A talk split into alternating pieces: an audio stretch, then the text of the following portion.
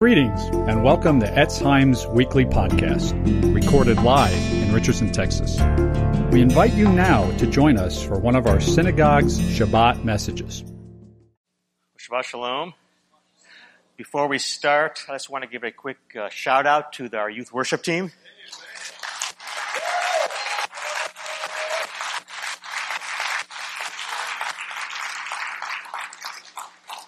And, uh, tomorrow, that final song was amazing. Thank you. All the songs were that would really just struck my heart. Uh, and and uh, Nathan, uh, that prayer. Where are you, Nathan? but uh, maybe he's out out in the foyer. But uh, I hope you all take to heart uh, his his exhortation to us to really use this time of worship to to seek the Lord and, and to cry out to Him and to be changed and transformed by being in His presence through our, our, priests and priestesses and, and, and, the worship team leading us into His courts. Amen. One other quick preliminary, then we'll go ahead and start. Uh, there's been a little bit of confusion lately about uh, some of the uh, requirements and do's and don'ts of the oneg. So just to be cl- just to clarify real quickly, if you bring um, commercially baked goods you bought in a store to our oneg lunch, we have a oneg lunch every week. Uh, if it's commercially baked goods, meaning cookies, cakes, pies, donuts, muffins, it has to have a kosher hechsher on it, okay? Because there's a lot of stuff they put in those commercially baked goods uh, we don't know about. You read the ingredients, there's a whole like chemi- chemistry set of ingredients in there. Some of it's kosher, so some of it's not. It's hard to tell. We don't always know. And so to be safe, if, you, are baking at home, that's fine. But if you're buying it from a store and it's a baked good, dessert type good, make sure it has that kosher hechsher uh, symbol uh, on it. Thank you. All right. Enough preliminaries. Uh, Shabbat Shalom. We're continuing today in our series on Romans, book of Romans. Today's part 16, I believe. And I want us to look at today the last part of Romans 9. We began at the first part a couple weeks ago, uh, and the beginning of Romans chapter 10. And so we're going to pick up uh, in Romans uh, 9.25 from the last time, Romans 9, uh, verse 25. And, and Rav Shaul, the Apostle Paul, says this. Uh, and as, as he, as the Lord says in the book of Hosea, I'll call them my people who are not my people. And I'll call her my beloved who was not my beloved. And it shall come to pass in the place where it was said of them, You're not my people, there you'll be called sons of the living God. So Paul's quoting here from Isaiah chapters 1 and 2. Hosea, if you recall, he was the prophet from the northern kingdom of Israel whom God told to marry a prostitute, Gomer, in order to have his life become a vivid 3D picture, a Torah picture, if you will, uh, of God's relationship to Israel. This prostitute was a picture of Israel who had spiritually prostrated, uh, uh, prostituted herself uh, to foreign gods and idols and debauched living and, and pagan practices. God had married himself to Israel, but Israel had wantonly, defiantly cheated on him time and time again. And so Isaiah's marriage to Gomer becomes a picture of God's relationship to Israel on the first quarter from Hosea 2.23, and, and it's a prediction. Uh, but here's where many people get confused. God says through Hosea, I'll call them my people who, who were not my people. Uh, and we think, yes, God's now talking about uh, the Gentiles. This is a prophecy that God's going to bring the Gentiles into his covenant. Those who are not God's people will become God's people. But that's not actually what Hosea is saying here in context. This is a prophecy about Israel not the Gentiles. In Hosea, God says to Israel, You're no longer my people. But then he prophesies a future time when he'll take them back and, and restore them. And once again, they'll be his people. So God says, Israel, you'll be dismissed because of your sin, but then you'll be brought back in. You'll be broken off, but then you'll be uh, grafted back in, and I'll restore you to myself. And here's where some anti missionaries try to attack the New Testament. They'll say, this is a prophecy about Israel, but Paul's twisting it here to apply it to the Gentiles in Romans chapter 9. Paul's using it to say the Gentiles will now become God's people, but that's not what the text really means. Paul's misusing our Hebrew scriptures, they claim. Well, in reality, not at all. throughout the Tanakh, the Hebrew scriptures, the Gentiles are prophesied to come into and become part of God's people. So, for example, look at Isaiah 49 verse 6. The Lord says, It's too small a thing for you, Israel, alone to be my servant, to restore the tribes of Jacob.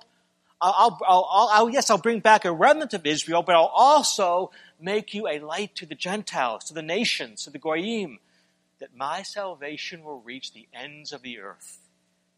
So this is one of the, one of the servant songs of Isaiah, uh, these prophecies that are fulfilled in the Messiah.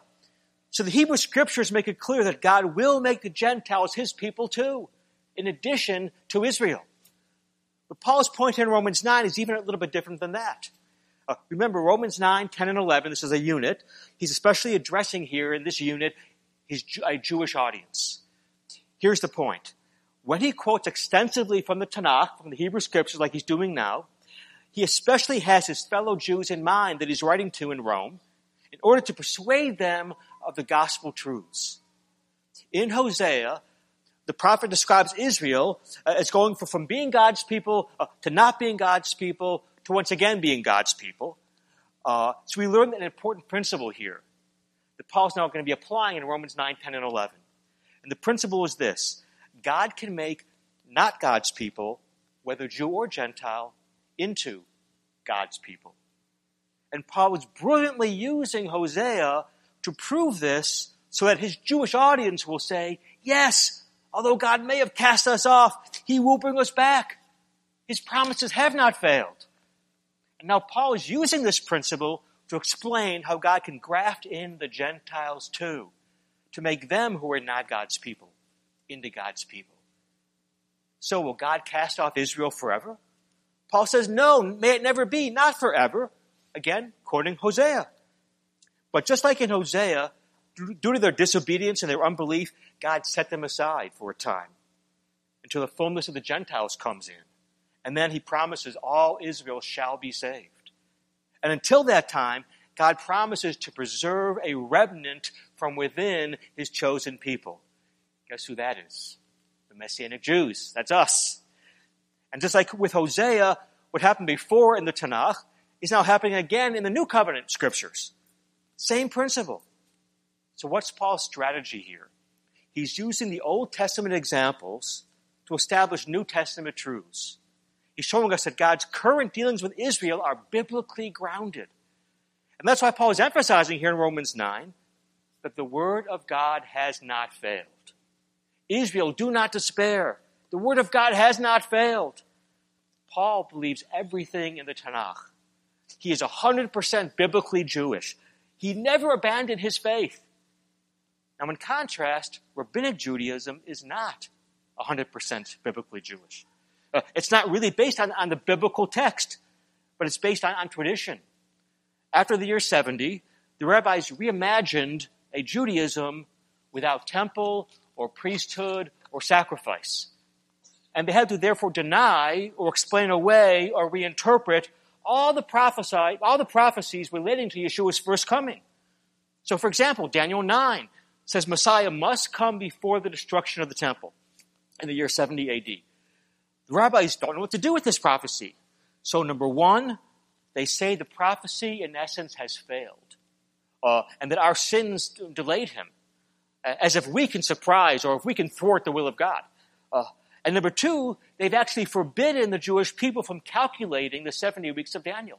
It's against, against rabbinic law to try and calculate the date. So Paul is being very strategic here in applying, uh, in appealing now to our Jewish people here in Romans 9 by using key passages from the Torah and the prophets, uh, just as the passages we looked at last time uh, about Pharaoh and Abraham and Isaac and Jacob, and God not choosing Ishmael or, Esau.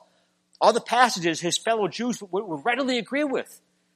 And now he's quoting Hosea uh, and, and, to, uh, to show how these past examples of Israel being God's people and then not God's people, and then brought back to be God's people again. So again, there's a principle here, Paul says. We can learn from Hosea. God can make not God's people into God's people, and he can also bring the Gentiles into.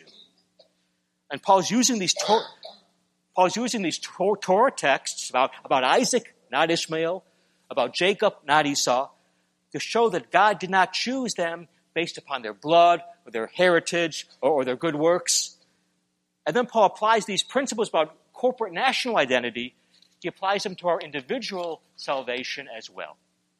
Our salvation is not based on our ethnicity or, or rituals or good deeds or even Torah observance, but it's based on God's grace through faith. And it's always been only a remnant who exercised that faith. Again, Paul brilliantly is using the Old Testament to establish New Testament truths. As we saw last time, God hardened Pharaoh as a judgment due to Pharaoh's own sinful, stubborn heart, judicial hardening. And all of Paul's Jewish audience says, yes, that's right, Pharaoh deserved it.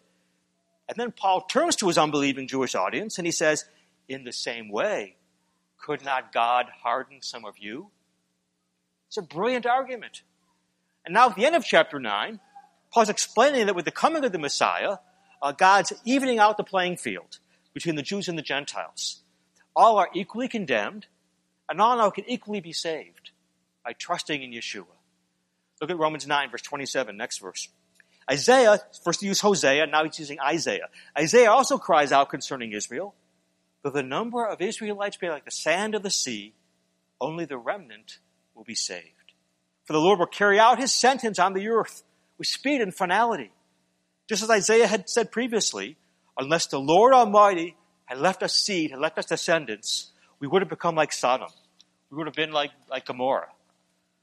So Isaiah speaks here of this concept of, of the remnant, which is a consistent concept throughout the Hebrew scriptures, throughout the Tanakh, throughout the Torah and the prophets and the writings. We see a large number of Israelites who are not following the Lord, and only a small number who are. And Paul picks this up, this theme up throughout Romans 9, 10, and 11 to explain why many Jews in Paul's days had rejected the Messiah uh, and why God's promises, however, have not failed. So even today, many of our people today say, why should I believe in Yeshua as the Messiah when the majority of, of my fellow Jews have rejected him? But Paul answers that objection here, and he explains that even back in the Tanakh, it was only a remnant who actually ever believed and followed the Lord. So taking a popular vote was never the answer to whether something was true or not. And that's why God had to keep sending these prophets. Because the majority, even the majority of Israel's political and spiritual leaders, would repeatedly go astray. So Paul quotes here from Isaiah that only the remnant will be saved. And this was always the case in both the Tanakh and in the New Covenant. That's why Yeshua says it in Matthew 7 verse 13. Enter through the narrow gate. For wide is the gate and broad is the road that leads to destruction. And many enter through it. But small is the gate and narrow is the road that leads to life. And only a few find it. So again, in quoting Isaiah, Paul is brilliantly appealing to his Jewish audience by using Old Testament scripture to confirm New Testament truth. And that's, and this, that points out a powerful but yet overlooked strategy that we need to use today in Jewish evangelism. The most effective tool in reaching our people with the gospel, ironically, is the New Testament itself. Because it's living and it's active and it's powerful because it's the Word of God. It's the fulfillment of all the Old Testament prophecies and shadows and types.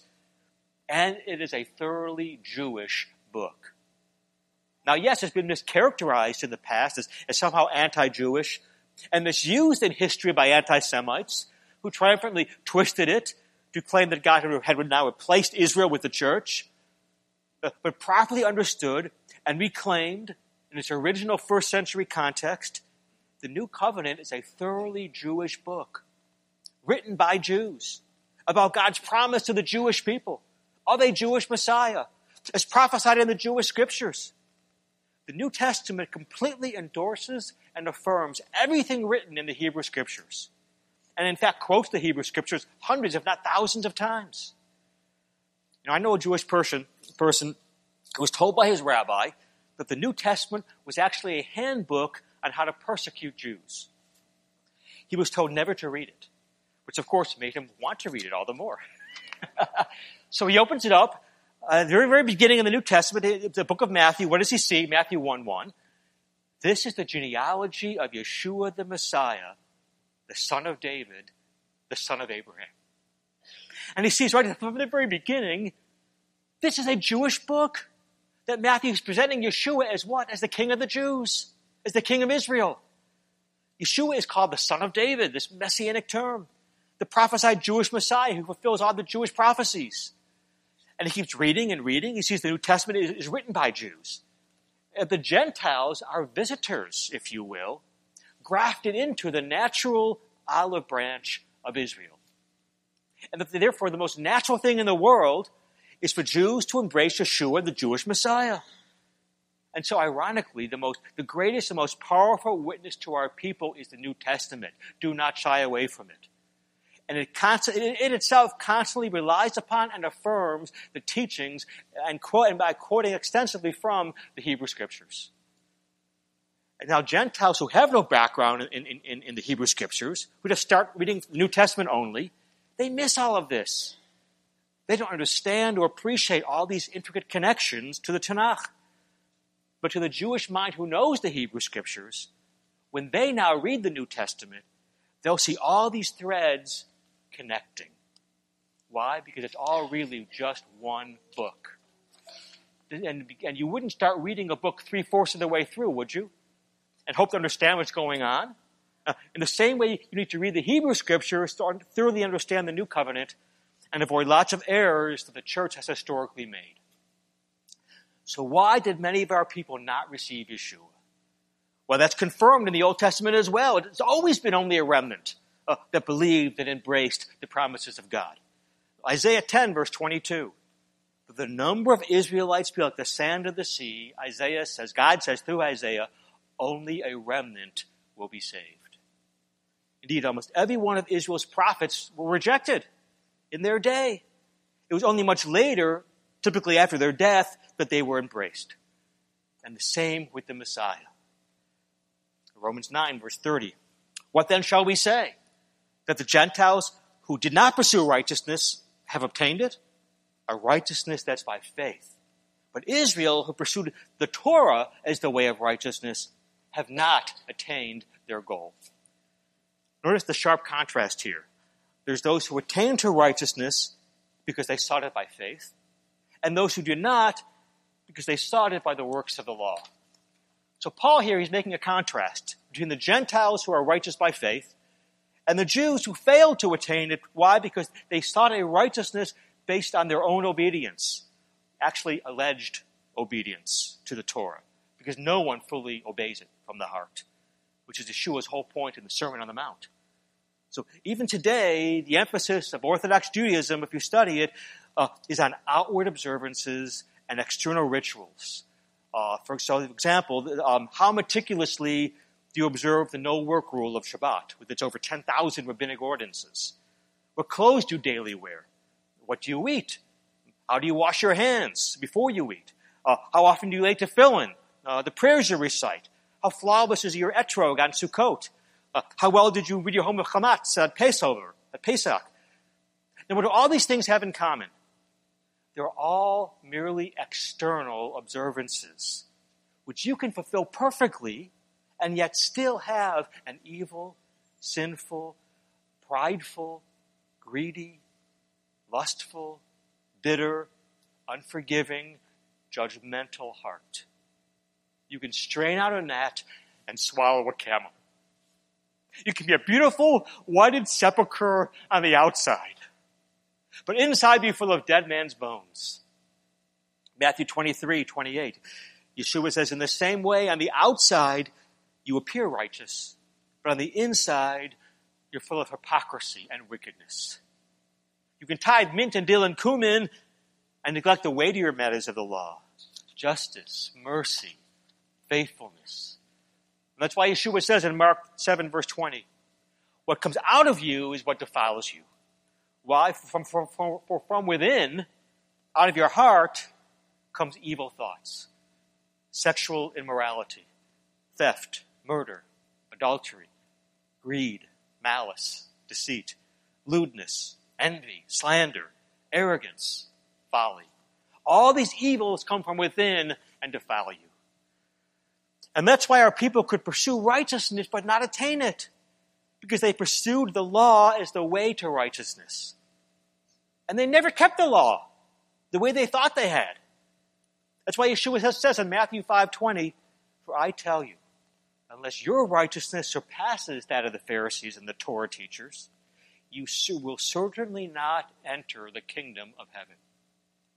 And Paul consistently says throughout the book of Romans that salvation is by God's grace through trusting in Messiah Yeshua and not by your own works of righteousness uh, and mitzvot uh, and Torah observance. So Israel has not attained her goal. Romans 9:31. Why not? Because they pursued it not by faith, because as it were by works. Torah observance is great. The law is holy and righteous and good. But it is not the means of earning one's salvation. Rather, it becomes the fruit, the demonstration of having saving faith. One of the problems we have today in understanding this is that in the English, our word faith is just a noun, it's not a verb. There's no action connected with it. Not so in the Hebrew. In Hebrew, the word emunah, faith, comes from the verb aman, which means uh, uh, to be supported, uh, to prove oneself reliable, to have stability, to remain, to continue, to rely on. And the related forms of this verb means to be faithful, to be trustworthy. So in the Hebrew, believing, having faith, and being faithful are all related. Thus in the Hebrew, emunah, faith, does not mean merely, does not describe merely someone who's convinced that something is true. But rather it's someone who's, the word emunah in Hebrew means someone who's, who's reliable, who's honest, who's steady, who's trustworthy, who's faithful. Faith transforms your character.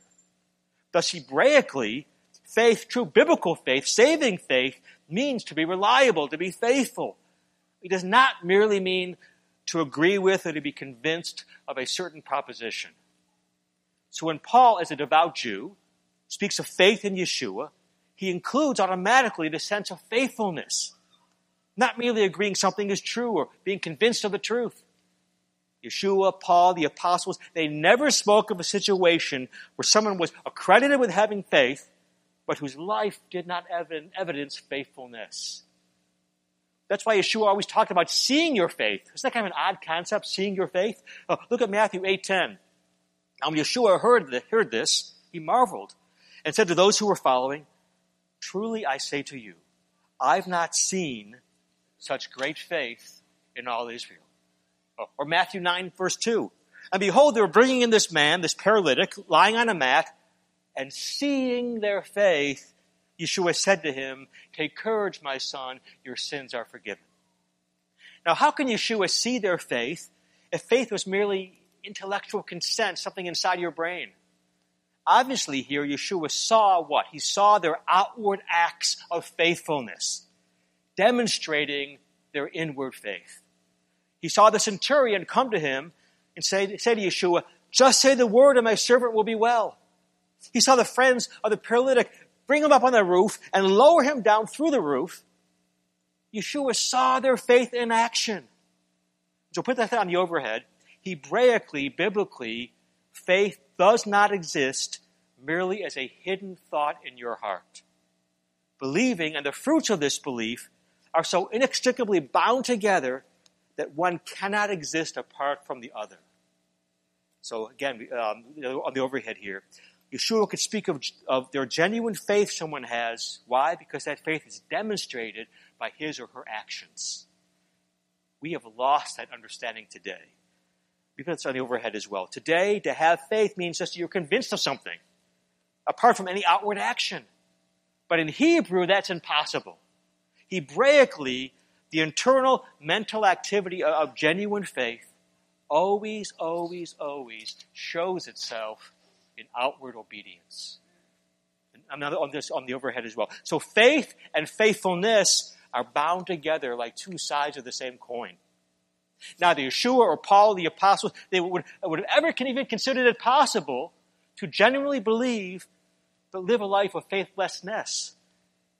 Biblically, true faith issues in faithfulness as much as the rising sun brings the daylight. You cannot separate the two. So, can you be saved by raising your hand uh, at an evangelical meeting or answering an altar call uh, to come forward? Or does one only have the assurance of salvation when his life demonstrates faithfulness? Yeah, I would say it's possible you've entered into a true covenant relationship with God through submission to and acceptance of the truth uh, that you've received. But this is evident in a conclusive way only when your life manifests faithfulness, which must proceed forth from true, genuine, saving faith. So if your life today is not characterized by God's righteousness, no assurance of true faith exists in you. And Paul and the rest of the New Testament makes it clear that faith must be what? Must be in God's provision, God's anointed, God's one and only means of atonement, Yeshua the Messiah. Romans 9:32. They stumbled over the stumbling stone, as it's written. Again, he's quoting now again from, from Isaiah. CLA in Zion, a stone that causes people to stumble, and a rock that makes them fall. But the one who believes in him will not be put to shame. So the question Paul is addressing here is, why are we Jews failing to attain, my fellow Jews, failing to attain to God's righteousness? The Jews are saying, look how hard we work to, to please God, how zealous we are for the Torah. And Paul says, the answer is because you failed to pursue it through faith in Yeshua. Indeed, they pursued it through their own self-righteousness, uh, through faith plus. Faith plus being a member of the Abrahamic covenant. Faith plus the works of the Torah. You know, in the same way Catholicism teaches that salvation is not by faith alone, Catholicism teaches faith is, is salvation is by faith plus. Faith plus works of obedience. Faith plus the sacraments. Faith, faith plus communion uh, and baptism and confession to a priest and, and prayers to the saints. You know, in fact, a few years ago, the Pope announced a special year of indulgences that if you attend, attended certain events where he was teaching, he would grant you what's called a plenary, a plenary indulgence to forgive all your sins. So your sins were forgiven, he says, through your works of attending these events where I'm speaking at. And then he says, well, what if you can't come to me? You can't come to Rome or wherever I'm speaking. I'll make it easy on you. The Pope said, I'll also give you one of these indulgences if you follow me on Twitter. now, to those of us who know that Yeshua had to die on the cross to forgive us our sins, this is pathetic. This is blasphemous as if Twitter following could earn some type of divine grace or forgiveness. Now, uh, here in Romans 9:23, Paul is quoting two different passages from Isaiah, and he combines these two passages together. Can someone turn that off, please? Oh, it's a car. Okay, never mind. Uh, Paul, it's Paul he was quoting, is combining these two passages of Isaiah together based on having common words or themes, which was a very rabbinic practice. And why? Because Paul was a Pharisee. Uh, he was he was rabbinic. Uh, the rabbis had a name for this common exegetical technique. We'll put it on the overhead. It's called Gezerah Shavah. It means the linking of two texts by a common word. In this case, the word stone. Okay, the stone, the stone the builders rejected, the stone became the cornerstone. So Paul uses Isaiah 8, 14 and Isaiah 28, 16. He combines them together in a very typical rabbinic fashion. Very, very Jewish what Paul is doing, uh, to drive home a point. Uh, Isaiah 8, 14. He'll be a sanctuary, but a stone of stumbling and a rock of offense to both the houses of Israel and a trap and a snare to the inhabitants of Jerusalem. Uh, the he here is a reference to God. God will be the sanctuary. God will also be the stone of stumbling. So for Paul, now, what is, what is Paul doing? Don't, don't miss this. For Paul now to apply this verse about God to a Yeshua is a very strong proclamation that Yeshua, Paul is saying Yeshua is God in the flesh. He is Emmanuel, God with us. And note the contrast here within the verse of Isaiah 8.14. God will either be a sanctuary or a stone of stumbling and a rock of offense how? When? Based on your faithfulness or lack thereof to Him. In the same way, Paul is now saying Yeshua will be the sanctuary if you receive Him, but the stone of stumbling and the rock of offense uh, if you reject Him. And then he goes to the next verse. He's combining these verses together with Gizras Shavah, this, this, um, this very Jewish technique. Isaiah 28, 16. Therefore, thus says the Lord, Behold, I lay in Zion a stone for a foundation, a tried stone, a, precious cornerstone, a sure foundation. He who believes on him will not be put to shame. Paul combines these two passages to show that Yeshua is the cornerstone, is the foundation. But if you reject him, he becomes the stone of stumbling. Indeed, this passage in Isaiah 28, 16, 16 by the way, has always been seen uh, messianically. So, for example, puts on the overhead, the, tar- the Aramaic Targum, the Jonathan, translates stone in Isaiah 28 as king. So in the, in the Targum, it actually reads like this Behold, I lay in Zion a king, a mighty king. I'll strengthen and uphold him. That's the classic Aramaic uh, understanding in the rabbinic paraphrase. Isaiah 28, 16, the Tanakh says, God himself will lay in Zion a stone, a foundation stone, a cornerstone. And Isaiah 8, 14 equates this with the sanctuary, right? With the temple. And there's a, there's a great uh, rabbinic midrash on Isaiah 28:16, also equates the cornerstone uh, with the temple. And now what is Paul doing? Paul is picking up on this imagery, and I think deliberately, uh, I'm sorry, Yeshua now himself is picking up on this imagery, and I think deliberately declaring himself to be the temple. And Yeshua is relating back to this imagery that all the Jews in his day would have known. So he says in John 2.19, destroy this temple, and I'll raise it again in three days. But the temple he spoke of was his body. So Paul's saying, saying this messianic stone in Isaiah 28 is the stone also of Isaiah 8, uh, which is the sanctuary, which is the temple, which is Yeshua. He says, raise this temple up, my body, in, in three days. And in combining these two texts, just as Isaiah foretold that the house of Israel and the house of Judah will stumble over this stone, Paul says that our people likewise stumbled over the stone, which is Yeshua, who is Emmanuel, who's God with us, who's the temple made flesh. And the same, we see this very same theme in Psalm 118, uh, verse 22, very famous verse. The stone the builders rejected it's become the cornerstone. The Lord has done this. It's marvelous in our eyes. And yet, Paul will drive home in Romans 11 not all Israel has stumbled. Uh, the remnant, through God's grace and mercy, are brought near, and through their faith. And therefore, they're not ashamed, as Isaiah says, Isaiah 28 16. He who believes on him shall not be ashamed. Isaiah uh, 28 16, put them the overhead.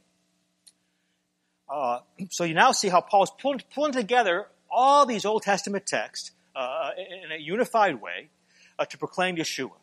Uh, he literally teaches throughout the, throughout the Hebrew Scriptures that just like Yeshua did on the road to Emmaus, he's showing forth the person and the work of Messiah through all these Hebrew Scriptures he's bringing together. And indeed, without seeing the fulfillment in the New Covenant, much of the Tanakh does not make sense. So we need to pray and to share the gospel, that the veil over our people's eyes may be removed. Which brings us now to chapter 10. Look at verse 10, verse, uh, Romans 10, verse 1. Brethren, my heart's desire and my prayer to God for Israel is that they may be saved. Notice Paul's heart for the salvation of his people. And he also he prays in confidence. Why? Because he knows that God's promises for Israel's salvation are surely to come to pass. So, for example, we see in Zechariah uh, 12, 13, 14, and in many other places, the, the promise of Israel's salvation. And he knows that their current hardening is only partial, it's not permanent. Uh, so, Paul's prayer should be an example for us how we should be praying, how we should be sharing our faith with everyone, but especially to our fellow Jews. The enemy does not want you to pray. The enemy does not want you to preach the gospel because he knows how powerful and effective it is when you pray and when you share your faith. Here's one quick example uh, from uh, Book of Acts, Acts 18. Paul goes to Corinth. After preaching there, they kick him out of the synagogue. He's preaching in the synagogue, they kick him out. But the ruler of the synagogue, Crispus, uh, gets saved, he and his whole household. And they become Messianic Jews. So the synagogue kicks Paul out, uh, kicks Crispus out, and they have to get a new ruler of the synagogue. They get a guy named Sosthenes. Sosthenes, Sosthenes, the new ruler, then tries to get Paul in trouble. But it backfires. If you, if you read Acts chapter 18, Sosthenes ends up getting beaten up by the crowd. So this is the new ruler of the synagogue. Uh, he heard Paul speak. He hardened his heart. He rejected Yeshua. But then later on, when Paul writes a letter to the Corinthians, look at 1 Corinthians 1 1. Paul, called to be an apostle of Messiah Yeshua by the will of God, and our brother Sosthenes. How cool is that? This guy, Sosthenes, got saved. He ends up traveling with Paul, helping him in his ministry. And Paul mentions Sosthenes here in the first verse of, the, of chapter one of his letter because he's known by all his fellow Corinthians. So can a hardened heart come to Yeshua? Yes. Do not stop praying for your unsaved loved ones and acquaintances. Be encouraged. And let me exhort you that we need to be about our Father's business. What was Yeshua's whole mission? Luke 19, verse 10 For the Son of Man came to seek and save the lost. But if we're honest, most of us have grown apathetic to our primary mission and calling. So we need to humbly admit our own lukewarm hearts for evangelism. We need to repent and ask Yeshua uh, for, for a fresh anointing of his fiery passion and a broken heart for the lost, and especially our brethren, the lost sheep of the house of Israel. Yes, most of Israel is currently blind to the Lord. But the Great Commission says it's God's plan to lift that blindness. And he says it's his plan to lift that blindness through us. And Yeshua says in John 20, 21, as the Father has sent me, even so I send you. We are called to be the light of the world, a city set on a hill. Yeshua says, Matthew 5, 16, in the same way, let your light shine before men, that they may see your good deeds and glorify your Father in heaven. The problem isn't that no, none of our people are opened. You know, Sosthenes, he wasn't open at first, but God changed his heart. The problem is that so few of us are proclaiming the gospel. Matthew 9 37. Then Yeshua said to his disciples, The harvest truly is plentiful, but the laborers are few. Pray therefore to the Lord of the harvest, who send out workers into his harvest. Etz Chaim, the time has come for us, in obedience to Messiah, uh, to fall on our face before the Lord in fervent prayer, to cry out to the Lord of the harvest, to send out laborers into his harvest. Let me tell you, there's one catch. We are the answer to that prayer. We are the laborers. If we want the kingdom of God to grow and our people to return to their Messiah, remember 2 Corinthians 9 6. He who sows sparingly also reaps sparingly. He who sows bountifully, though, will reap bountifully. So, like Paul, we need to be broken over our, the spiritual lostness of our people and pray fervently for their salvation uh, and be bold and faithful in sharing our faith. Romans 10 1. Brethren, my heart's desire and prayer to God for the Israelites is that they may be saved. For I can testify about them that they're zealous for God but their zeal is not based on knowledge. Unlike most secular people, including most secular Jews today, Paul says his fellow Jews back in his day, they had a real zeal for God. But yet, Paul says they're not saved. So, what does this tell us? That zeal alone is not enough. Being religious alone is not enough. Being Torah observant and orthodox alone is not enough. Because these are the very people Paul's talking about who fall short of God's righteousness. The Jews in Paul's day, on, they, on one level, these the Jews in Paul's day, they were zealously committed to the one true God, the God of Israel. But they rejected God's plan for their salvation. And they sought instead, instead to establish their own righteousness. God does not forgive your sins because you're passionate and sincere and, and committed to your religion. That's why Paul says back in Romans 9:16, so it does not depend on him who wills or him who runs, but on God who has mercy. Paul's talking about his fellow Jews here. They're the ones who willed and who ran. His fellow Jews had a strong, zealous will for God. They were intent, though, on doing it their way. That's in their zeal, their zealous will. Uh, and they ran with zeal. Uh, they were zealous for Torah mitzvot and for traditions and for ritual purity. But salvation is not based on your will, your zeal, or how much you run uh, on your works. It doesn't work that way. Rather, it's based on submission to God's promises and His provision in Messiah Yeshua. So Paul says, My fellow Jews, Jews' zeal was not according to knowledge. And this can also be said for many other groups today, right? Uh, Muslims, Mormons, Jehovah's Witnesses, anyone who either adds to or takes away from the gospel of God and, and salvation by God's grace alone, through faith alone, in Yeshua alone, as revealed in the scriptures alone. Because as Isaiah says, all of our righteousness are like filthy rags in God's sight. So we need to humble ourselves and to repent and be clothed in the righteousness of Yeshua. Romans 10:3 Since they did not know the righteousness of God and sought to establish their own righteousness, they did not submit to God's righteousness. This is the essence of legalism, trying to use my righteousness to attain righteousness before God. And Yeshua went out of his way to show the religious leaders that in their legalism, ironically, they ignored God's actual standards.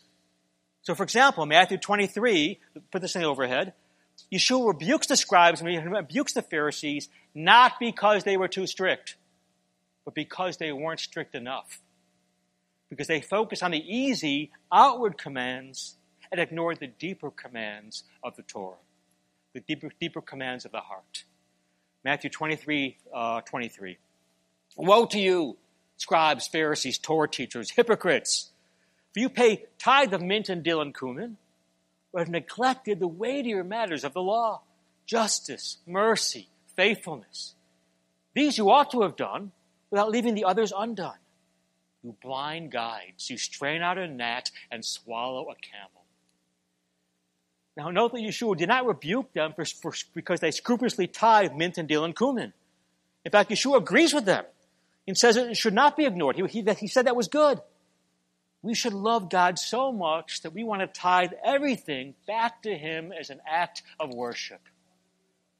But in tithing all these spices, does it make me kind of feel righteous when I do that? Does it make me feel superior to others who, who aren't so scrupulous as I am? That's the problem. In doing so, I'm neglecting the far weightier matters humility, meekness, love, justice, mercy, faithfulness. God is far more interested in having these deep character traits, these fruits of the Spirit, uh, uh, uh rather than these relatively minor outward details of the law.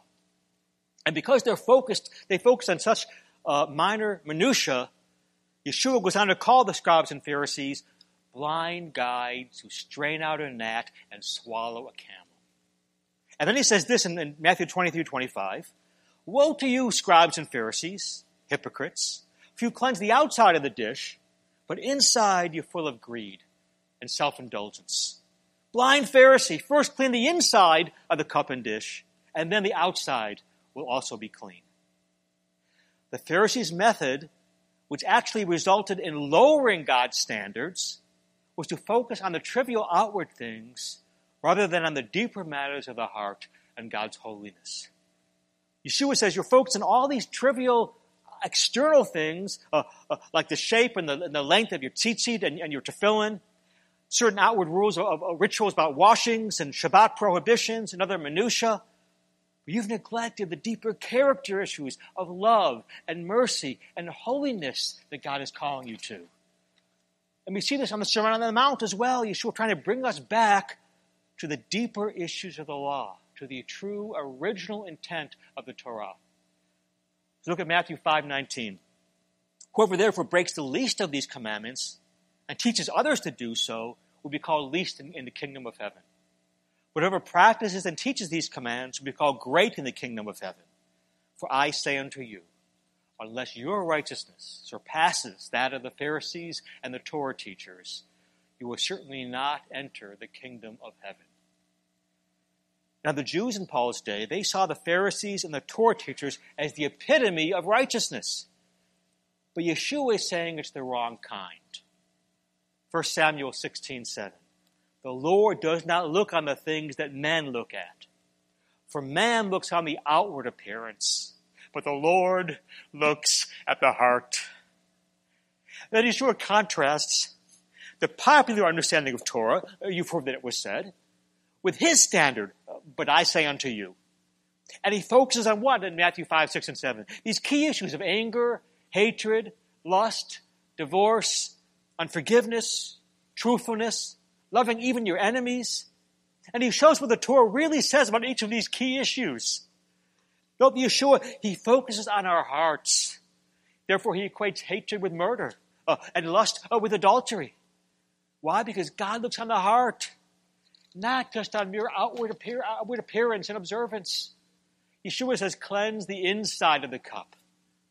Six times in the book of Leviticus, God commands us to be holy even as He is holy, which we can never do on our own. We need His Spirit residing within us, which Yeshua promises to send to all who truly believe. So we end up condemning ourselves, Paul says. We say the law is true and good and holy and just, but then we don't really follow it from our heart, from the inside out. The Torah is like a mirror. You gaze into it, and it shows you all your flaws.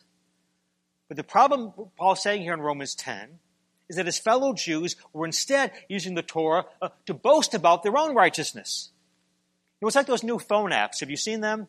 Where you can enhance your image, uh, make yourself look better than you really are. These, the, the tricks on the app, kind of like Photoshop on steroids. and we, Paul's saying, we use religion just like that we project a false image out to the world. That's what Paul's saying here in Romans 10. Our fellow Jews rejected God's righteousness based on faith in God's provision and instead sought to establish their own righteousness based on their own flawed view of Torah observance. So we either can try to impress God with how religious we are, or we can fall on our face and repent and cry out, God, have mercy on me, a sinner. And then finally, last verse, Romans 10 4. For Messiah is the goal of the Torah. So there may be righteousness for everyone who believes. Now, context here is Paul has just discussed how his fellow Jews inappropriately sought to establish their own righteousness by way, their way of, of their, their way of thinking about Torah observance. So now he opens this verse with the word for to explain that the, the whole goal, though, the whole purpose and culmination, though, of the Torah is the Messiah Yeshua. Indeed, Yeshua is on every page of the Torah. He even told the Pharisees in, in John 5.39, you search the scriptures diligently because you think that in them is eternal life. But these are the very scriptures that testify of me. Yet you refuse to come to me and have life. The Hebrew scriptures all speak of Yeshua. He is the goal to which the Torah points.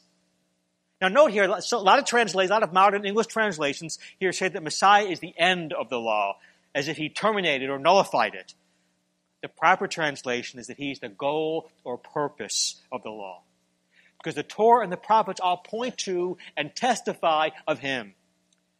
In fact, even the very famous Protestant Reformation leader John Calvin himself wrote this. We'll put it on the overhead. He says, This remarkable passage, Romans 10.4, declares that the law in all its parts has reference to the Messiah. And therefore, no one will be able to understand it correctly who doesn't constantly strive to attain this mark. This is Calvin's commentary on Romans. So even Calvin says, sees that the Torah is the goal, uh, is the Messiah is the goal to which the Torah points. And there's further proof here that Paul is saying Messiah is the goal of the Torah, not the end of the Torah. Uh, look right back at Romans 7.12. Paul just got done saying that the Torah is holy and righteous and good. In Romans 7.14, he says it's spiritual. And then in Romans, then the very next chapter, Romans 8, verse 4, he says, the righteous requirements of the Torah are worked out in us. We live out the Torah, who, who live not according to the flesh, but according to the Spirit. So he's, he's exhorting us to live out the Torah. And then finally, Romans 3.31, Paul says this, Do we then nullify the Torah by this faith? Not at all. Rather, we uphold the Torah. Paul wants us to understand that when life in Yeshua is properly lived out in us, the Torah is established, not nullified. Therefore, it'd be totally contradictory for Paul now all of a sudden to say that in Messiah the Torah is ended or, or terminated. Moreover, Paul goes on in Romans 10, 11, the whole rest of the book of Romans to extensively quote time and again from the Torah, and from the Tanakh, to, substantiate all of his points, all of his teachings. So this makes it clear that, that Paul considers the Torah the living and abiding and eternal Word of God, and the standard that should govern the life of every believer. Indeed, 2 Timothy, what does Paul says? 3.16, Paul says this, all scripture is God-breathed and useful for teaching, rebuking, correcting, and training in righteousness. So the Torah is not nullified in Messiah, just the opposite. It points you to the Messiah. Uh, and through its perfect standard shows us our sin and our need for a Redeemer. It convicts us of sin. It drives us to Yeshua, our final atonement. When we have eyes to see, the Torah shows us our sin is far greater than we ever dared to believe it was. But that same Torah now shows us the answer in the suffering servant, the Messiah, who died for our sins. So we see Messiah foreshadowed throughout the sacrificial system, the, the blood sacrifices, the Torah, sorry, the, the, the priesthood, the tabernacle, the temple. Yeshua carries the weight of our sins because you could not carry that weight, and I could not carry that weight. In all of this, the Torah brings me to my knees in repentance to seek the grace of God through his provision in the death and resurrection of Yeshua. And for we who are Yeshua followers, filled with his Spirit, the Torah daily bids me to become holy, even as God himself is holy. In keeping his commands in the power of his Spirit, you find joy that comes through righteous living. And you see where you fall short. The Torah therefore constantly drives us to daily seek God's mercy and his grace because he freely gives you in his son Yeshua. Walking in God's righteous standards is, the, is thus at the very same time both richly rewarding and convicting. And it constantly is therefore is pointing you back to Yeshua the Messiah. Uh, as you listen to and you live out the teachings of God, it lifts up Messiah because he is the goal to which I wish it all points. Amen. Hallelujah. Let's stand and pray. And want the music team to come back up, please. Thank you, Lord. Hallelujah. Let's all stand. Hallelujah, Lord. We, Father, we thank you for your word. We thank you for your holy scriptures, the Torah, the prophets, the writings, which far from being done away with, Lord, the new covenant, which says he writes that you write the Torah on our hearts. So help us to be in your word daily. Let it be the righteous standard to show us our sin, to drive us to our knees as we see how far short we fall. And then let us drive us, let it drive us to you, Yeshua. As we see you on every page, for the goal of the Torah is truly you, Messiah Yeshua. So Lord, increase our faith. We pray for true biblical faith that always issues forth in faithfulness. Help us to be doers of your word, Lord, where our faith is not some kind of mere intellectual uh, assent, but it's life changing transformation that makes us faithful, trustworthy people. And help us, Lord, to major in the majors and the, the weightier matters of the law. We're forming our inner character in our hearts so that our daily life exhibits your fruits of your spirit, your love and joy and peace, your patience and kindness, your goodness and faithfulness, your gentleness and self control. For though we men, we look on the outward appearance, we know that you, Lord, you look on the heart. So, Lord, purify our hearts from everything that would defile us. And finally, Lord, help us to be about the most important business of all, your business. You told us you have come to seek and to save the lost. and especially the lost sheep of the house of Israel, your people. Help us, Lord, to be faithful laborers in your great harvest field of souls. Help us to say, Hineni, Lord, here I am, send me. Lord, give me, give us all divine appointments this week and the boldness and the faith to share your life giving, life saving gospel. Help us not to be ashamed of your gospel because we know it's the power of salvation for all who believe, for the Jew first and also for the Gentile. And we pray this all in your name, Yeshua. Amen. Shabbat shalom.